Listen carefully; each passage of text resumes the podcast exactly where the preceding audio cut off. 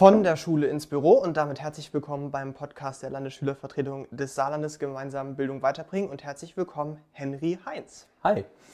So schön, dass du da bist. Ich Ja, habe freut mich. mal vorweg ein bisschen recherchiert und wenn man so deinen Namen im Internet eingibt, das erste, was man findet, ist Zauberer. Ah, Vielleicht ja. kannst du das mal näher erläutern. Äh, ja, kann ich, kann ich sicherlich. Also ich ähm, bin hobbymäßig seit vielen Jahren mittlerweile äh, Zauberkünstler. Also äh, habe da recht, recht jung schon äh, mit gestartet, dass mich das einfach als Hobby fasziniert hat und es hat sich dann jetzt über meine Schullaufbahn äh, so ein bisschen durchgezogen. Ich besuche aktuell die, die 12. Klasse ähm, und äh, ja, weiß nicht. Dann könnte man ja aktuell quasi sagen, vom Zauberer zum Aktivist. Aber vielleicht für die, die dich jetzt noch nicht kennen und die Presse in letzter Zeit nicht so mitverfolgt haben, was habt ihr eigentlich oder du mit einer Gruppe von Schülerinnen und Schülern da ins Leben gerufen? Ähm, also es hat damit angefangen, dass, ich glaube, man kann das so sagen, dass jetzt 2020 vor allem äh, so schulisch nicht alles glatt lief. Und ab einem Punkt war es dann so, dass viele Abiturienten sich so ein bisschen auf den Schlips getreten gefühlt haben, weil es einfach nur sehr wenig Anpassung fürs Abitur gab, sehr wenig auf äh, Schülerprobleme, man das Gefühl hatte, eingegangen worden zu sein. Grammatik. Ähm, und dann haben wir eine Petition gestartet. Und in der Petition fordern wir im Grunde, wir haben es optionales Abitur getauft. Also dabei geht es darum, ähm, im vorherigen Jahr gab es ja auch schon, ich sag mal, Corona-Jahrgang, die dann ein Durchschnittsabitur gefordert haben, also ein Abitur, äh, welches sich zusammenrechnet aus den vier Vornoten der gymnasialen Hauptphase, aber eben keine schriftlichen oder mündlichen Abiturprüfungen. Wir möchten das Ganze zumindest der Petition nach optional machen. Das heißt, wir würden es den Schülern im besten Fall gerne freistellen. Es gibt sicher einige Schüler, die von Anfang an darauf setzen, äh, in die Prüfung zu gehen, einfach um die Not nochmal aufzubessern und das denen zu nehmen durch ein verpflichtendes Durchschnittsabitur wäre einfach nicht fair. Andererseits ist es aktuell nahezu ein unmögliches, faire, zentrale Abiturprüfung zu schreiben, einfach da die Situation so, so wirr ist. Was glaubst du, für welche Gruppe von Schülern, wenn man das so sagen kann, wird das denn in dem Fall am meisten unter die Arme greifen? Naja, also natürlich ähm, primär den Schülern, die sich aktuell sehr benachteiligt fühlen, die mit dem Homeschooling nicht sonderlich klargekommen sind, deren Alltag sehr stark durcheinandergewürfelt sind, die psychisch unter der Situation leiden, die im Lernstoff nicht so mitgekommen sind. Äh, da gibt es sicher viele Faktoren und auch viele Gründe, warum man das Ganze in Anspruch nehmen soll. Andererseits natürlich auch für alle Schüler, die in der Zeit zu dem gesamten Stress, der in den letzten Monaten Sache war, die da so ein bisschen eine Entlastung brauchen. Und für die wäre das sicher allesamt äh, eine gute Lösung. Und selbst natürlich auch für die Schüler, die in die Prüfung gehen sollen, ist es nichts Verkehrtes, da ja keiner dadurch Nachteil erleiden soll. Deshalb ist die Forderung eigentlich an, ich würde sagen, wirklich alle Abiturienten gerichtet. Du hast jetzt schon die verschiedenen Nachteile angesprochen, die Schülerinnen und Schüler aktuell so haben. Was sind aus deiner Sicht jetzt ganz speziell auch für dich momentan so die größten Dinge, die dir jetzt fehlen im Bereich auf Bildung in der Schule? Mm, Ich würde einfach in erster Linie sagen, dass ich merke, dass jetzt im letzten Jahr ich es natürlich zum einen sicherlich stofflich, ich meine, klar wird's, je höher du in der, in der Schule bist, umso schwerer wird der Stoff, aber auch einfach aufgrund der Umstände es einfach deutlich schwerer ist zu lernen. Es fällt einem schwer, sich auf den Unterricht zu konzentrieren, wenn du mal, und da gab es ja enorm viele Gründe, dieses Jahr zu Hause warst, den Stoff aufzubereiten, ist einfach schwer. Ich selbst merke bei mir ein totales Chaos jetzt zwischen dem analogen Unterricht und dem digitalen. Ich habe Dokumente zum Haufen mittlerweile auf dem Rechner, zum Haufen aber auch noch ausgedruckt in irgendwelchen Ordnern. Und da einfach als Schüler den Überblick zu behalten, ist einfach enorm schwer. Und es wird ja momentan einfach vorausgesetzt, dass das an sich so läuft wie auch in den vorherigen Jahren. Der Stoff, klar, wurde zum Teil gekürzt, aber wird ja dennoch äh, so abgefragt. Und das sind halt alles Probleme, die die vorherigen Jahrgänge nicht hatten. Und das ist einfach eine schwierige Situation. Vor was hast du aktuell mehr Angst? Vor dem Risiko, infiziert zu werden in der Schule oder den Stoff aufgrund des Ausfalls des Präsenzunterrichts zu verpassen? Mm, Also ich muss jetzt sagen, jetzt rein auf mich bezogen ist es so ein bisschen so ein Weder-noch-Ding.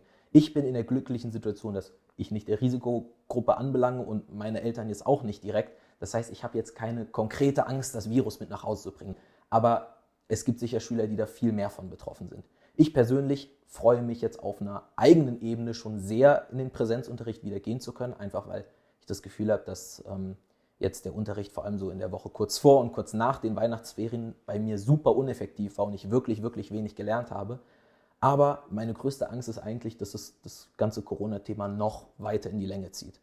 Also es kann eigentlich nicht sein, dass man mitten in der Pandemie, wenn das Leben in jedem Bereich so massiv eingeschränkt ist, und dann kann es nicht sein, dass wir jetzt in die Schule müssen. Ich muss sagen, natürlich macht es Sinn und ist auch im Grunde sinnvoll. Wie gesagt, ich freue mich auch darüber, aber das ist einfach eine egoistische Freude. Also ich kann nicht sagen, nur weil es für mich aus schulischer Sicht ein bisschen besser ist, in die Schule zu gehen, äh, also legitimiert das nicht einfach die, die, Pandemie, also die Sicht, Aussicht der Pandemie. Ich glaube, so kann man es sagen.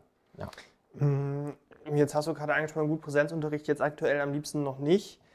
Ähm, wie siehst du denn die Digitalisierung im Saarland so unter den Schülern? Ich meine, man kriegt ja viele Beschwerden von Schülerinnen und Schülern, dass es nicht klappt, dass die Lehrer nicht gut genug äh, fortgebildet sind, dass vielleicht die Plattformen, mit denen sie arbeiten, nicht funktionieren und damit einige Schüler auch tatsächlich vom Tellerrand vielleicht fallen könnten. Würdest du sagen, lieber für die breite Masse dann vielleicht, wenn es bei denen gut funktioniert, Online-Unterricht und damit vielleicht in Kauf nehmen, dass ein, zwei hinten runterfallen? Oder würdest du sagen, dann lieber Präsenzunterricht, dann ist es wenigstens gleich scheiße für alle? Also ich muss sagen, ich habe das Glück, ich besuche das WWG, das Wirtschaftswissenschaftliche Gymnasium, äh, welches schon auch jetzt weit vor Corona äh, über Office arbeitet. Das heißt, die Schule ist schon sehr digital. Jeder hat ein eigenes äh, E-Mail-Postfach, es wird OneNote verwendet. Äh, die Kommunikation zwischen Schülern und Lehrern funktioniert in allgemein sehr gut, was auch einfach nur dadurch möglich ist, dass wir halt ein reines Oberstufengymnasium sind. Andere Schulen haben die Möglichkeit nicht. Und ich weiß auch, dass es in meinem persönlichen Umfeld, ich würde sagen, recht gut geklappt hat, zumindest spätestens mal von der Technik her. Also da hat es jetzt nicht konkret massenweise an Geräten gemangelt. Äh, an anderen Schulen war das deutlich mehr der Fall. Ähm, und deshalb, glaube ich, ist es wirklich schwer, das so zu pauschalisieren. Ich glaube, dass es äh, keine Option ist, einfach nur Online-Unterricht zu machen und dann die Schüler, die halt eben da allein, äh, also einfach der Umstände entsprechend, äh, wie, wie sie leben, der sozialen Umstände, nicht am Online-Unterricht teilhaben können und dadurch benachteiligt sind, das geht im Grunde natürlich nicht. Also man sollte ja natürlich versuchen, eine Bildungsgerechtigkeit zu erreichen und wenn das damit kollidiert, geht es nicht. Andererseits muss man auch sagen, die Pandemie läuft jetzt schon ein bisschen. Und es sind nicht unfassbar viele Schüler jetzt von beispielsweise den mangelnden Geräten betroffen. Und dass es da nicht möglich geworden ist, in der Zeit, wo ein Impfstoff entstanden ist, wo so viele Regeln unser Alltag bestimmen, wo sich das Leben vieler um wirklich 180 Grad gedreht hat, dass es da nicht machbar geworden ist, mal wirklich versuchen, aktiv den Online-Unterricht wirklich funktionierend zu gestalten, das ist eher so ja, eine, blöde, eine blöde Sache. Also es gibt da keine optimale Lösung, aber ich glaube, spätestens im Angesicht der Infektionszahlen ist ein Präsenzunterricht momentan nicht machbar. Was würdest du dir denn konkret wünschen, damit der Online-Unterricht auch flächendeckend funktioniert? Also natürlich erstmal, dass die technischen Voraussetzungen angegleicht sind. Also jeder Schüler braucht ein Gerät, das nicht nur sein Handy ist, wo man dann auf so ein paar Quadratzentimetern irgendwie die Arbeitsblätter sich ranzoomt, sondern schon ein Bildschirm, auf dem man irgendwie arbeiten kann. Das ist, glaube ich, so die wichtigste Grundvoraussetzung. Dann ist es natürlich sehr wichtig, dass die Lehrer ausreichend äh, dahinsichtlich geschult werden, um auf Schülerprobleme und Bedenken einzugehen. Bei mir war es jetzt so, äh, Anfang des Jahres äh, war der, war der Online-Unterricht mehr so gestaltet, dass es eben Aufgaben von Lehrern gab. Man hatte eine Zeit, das zu bearbeiten, konnte den Lehrer je nachdem äh, um Unterstützung bitten und konnte an sich selbstständig so die Sachen erarbeiten. Damit kam ich persönlich ziemlich gut klar, weiß aber, bei anderen Schülern war das nicht so.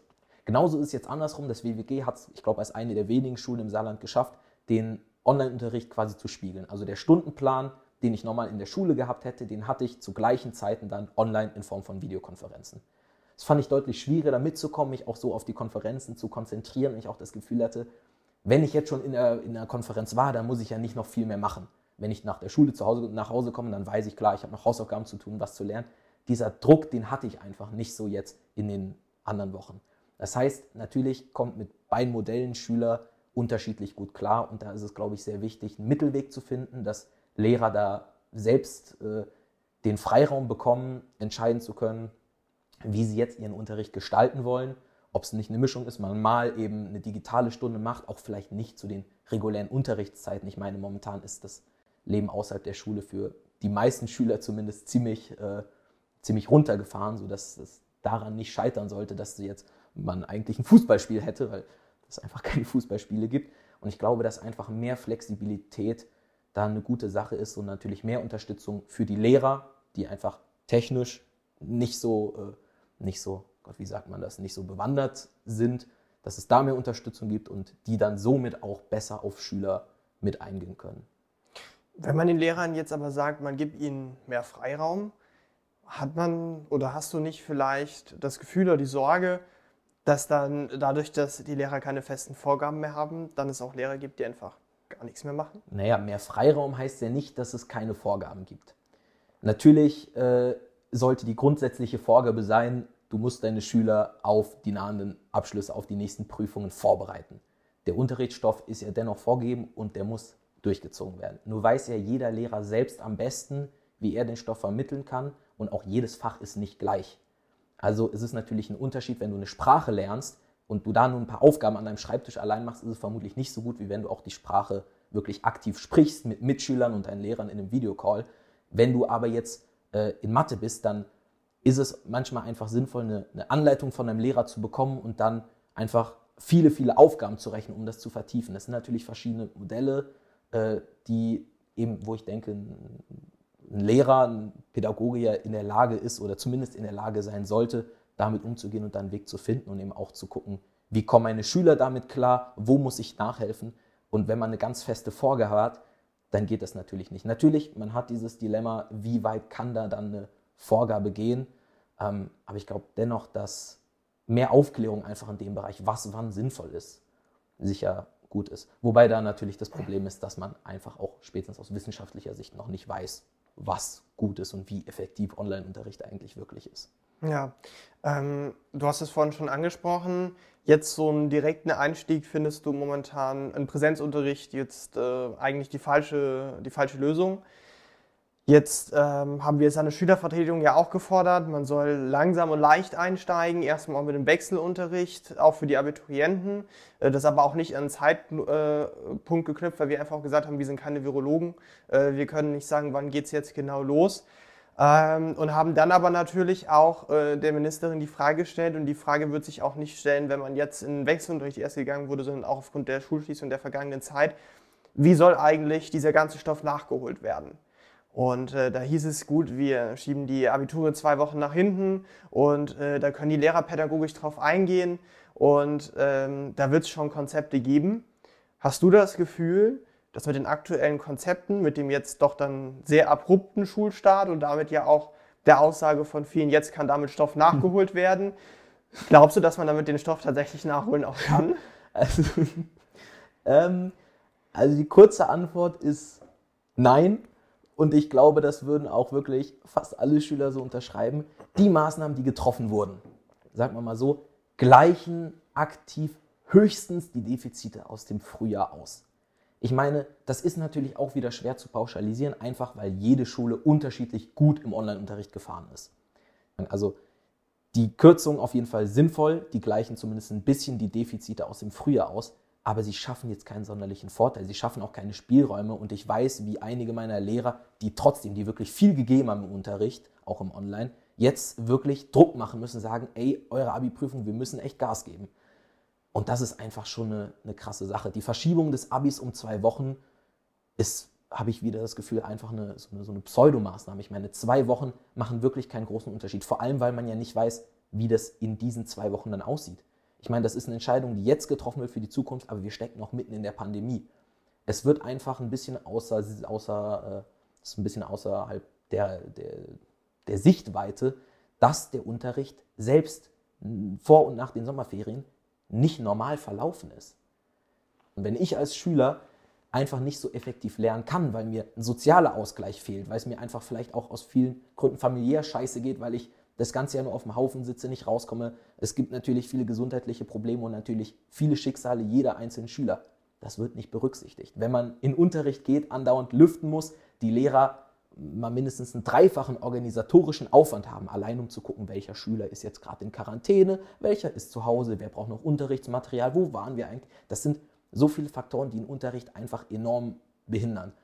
Und alles, was man vom Ministerium hört, so als Schüler, ist halt, wir machen doch alles dafür, dass es gut läuft. Und als Schüler denkt man sich, das ist einfach realitätsfern, weil es läuft nicht. Es müsste deutlich mehr Anpassung geben und da sind das eigentlich die zwei Maßnahmen auf jeden Fall sinnvoll, keine Frage, aber eher so ein Tropfen auf dem heißen Stein.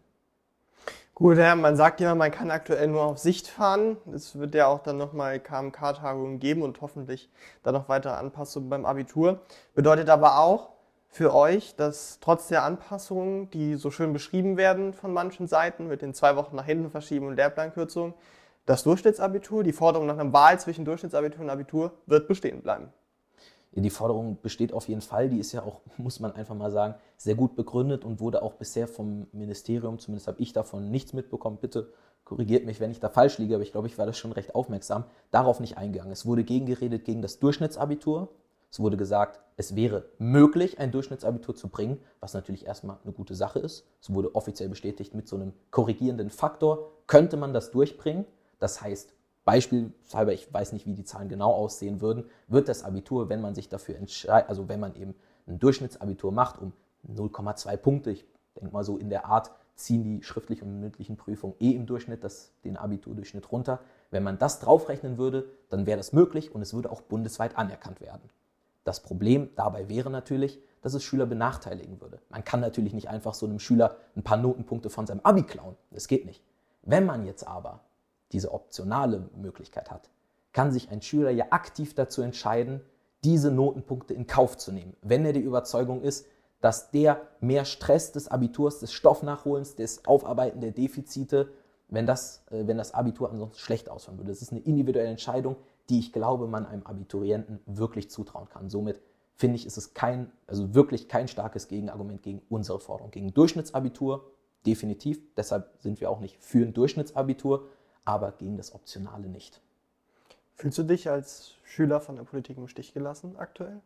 Mm, also ich persönlich muss sagen, aus dem Grund allein definitiv, dass, ähm, ohne das jetzt auch wirklich aktiv gewollt zu haben, ich ja doch immer wieder in Fokus gerückt wurde, gefragt und zitiert wurde in den Medien, obwohl natürlich noch deutlich mehr Schüler dahinter stehen, die mich aktiv unterstützt haben, auch in der Petition, die Ideen haben, äh, wie man eben weiter als Schüler sich versuchen kann, stark zu machen. Das ist natürlich total Untergang jetzt, dass das nicht ich alleine bin, sondern wirklich viele Schüler.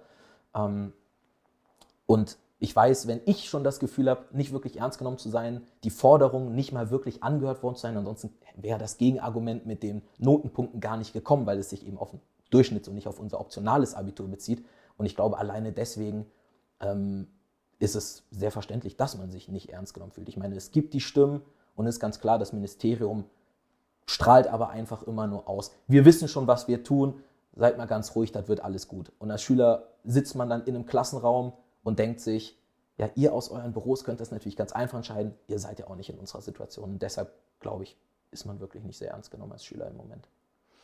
Aber hast du Angst, dass vielleicht der Jahrgang da den Stempel aufgedrückt bekommen hat, ihr seid eh nur das Durchschnittsabitur? Naja, auf, im Grunde auf keinen Fall. Alleine aus dem Grund, der Stempel Corona-Abitur, den hat unser Jahrgang eh. Und ich frage mich auch, warum dieser Stempel im Grunde was Schlechtes sein soll. In dem Fall würde es ja nur bedeuten, dass jeder Schüler, der es bis zum Ende der gymnasialen Hauptphase geschafft hat, trotz der Corona-Zeit, und ich weiß von vielen Schülern, die deswegen jetzt wiederholen, deswegen auch von der Schule abgegangen sind, äh, aber jeder, der es geschafft hat, sollte im Gegenteil den Stempel aufgedrückt bekommen. Und im besten Fall sollte dieser öffentlich einfach positiv assoziiert werden. Und man sagt, die Leute, die es geschafft haben, so selbstständig die Sachen zu erarbeiten, durch so ein Chaos gekommen sind, da irgendwie den Durchblick gehabt haben, sich durchgebissen haben, dann sollten die den Stempel bekommen und zwar eben ganz klar verdient, dass sie eben sagen können, wir haben es trotz Corona geschafft und nicht mit Corona. Ich meine, das Durchschnittsabitur ist ja auch keine Forderung, die uns jetzt einfach nur Vorteile erschleichen soll. Es geht ja eher darum, Nachteile und Ungerechtigkeit damit ein bisschen auszugleichen. Deshalb verstehe ich auch nicht ganz, warum das so was Negatives sein soll. Aus deiner Sicht, was sind deine Hoffnungen oder die Hoffnungen von euch für die nächsten Wochen? Also in erster Linie ist natürlich die größte Hoffnung erstmal, dass sich das Pandemiegeschehen insofern beruhigt, dass wir in den Präsenzunterricht mit gutem Gewissen gehen können. Weil aktuell, wie gesagt, ist es ein bisschen egoistisch zu sagen, wir sind jetzt im Präsenzunterricht, weil das halt besser ist als online. Äh, und wir uns sind jetzt einfach mal die Zahlen egal, also die Infektion.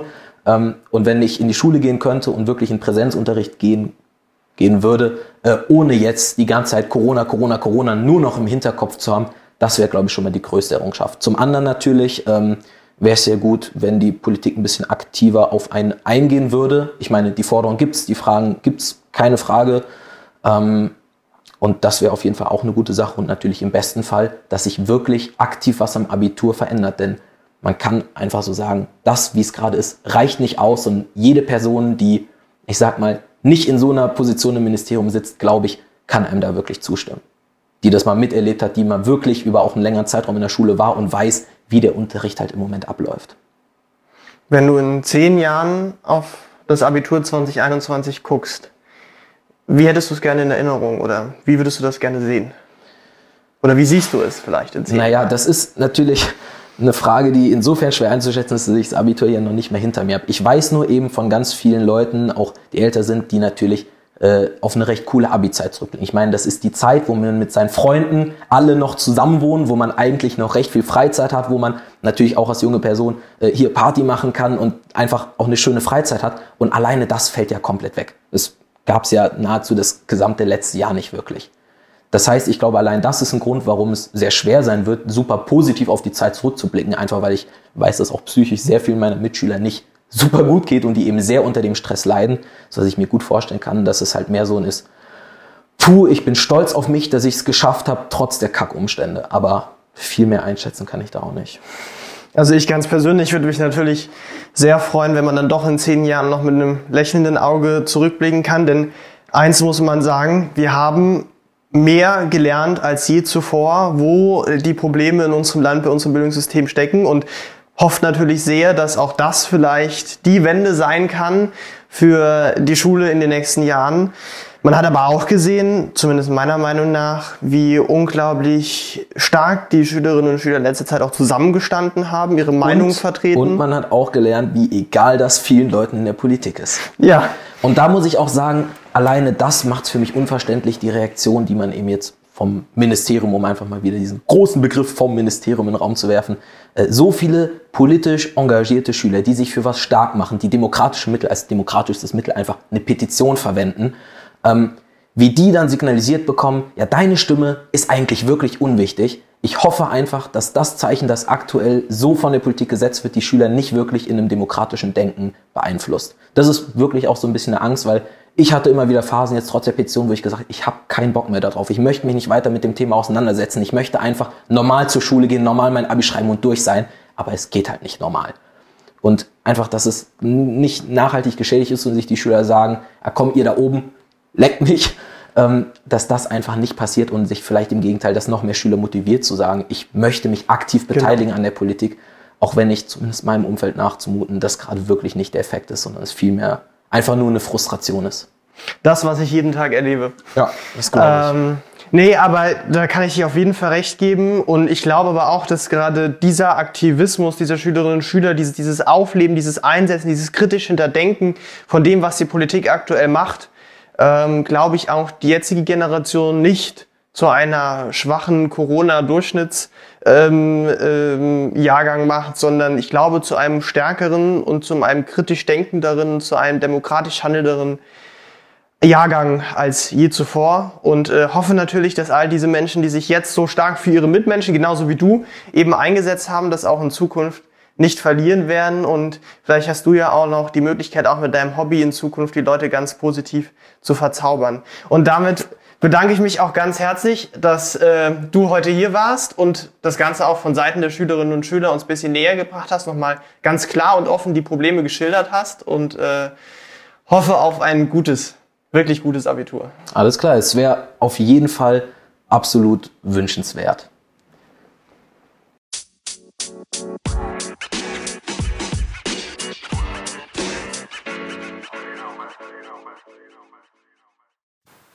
Ihr habt jetzt Lust bekommen auf mehr? Dann schreibt uns einfach Fragen auf Social Media, die wir unseren Gästen stellen sollen oder schlagt neue Gäste vor und beteiligt euch somit auch aktiv an diesem Podcast. Wir freuen uns über viel Rückmeldung. Oh, thank you.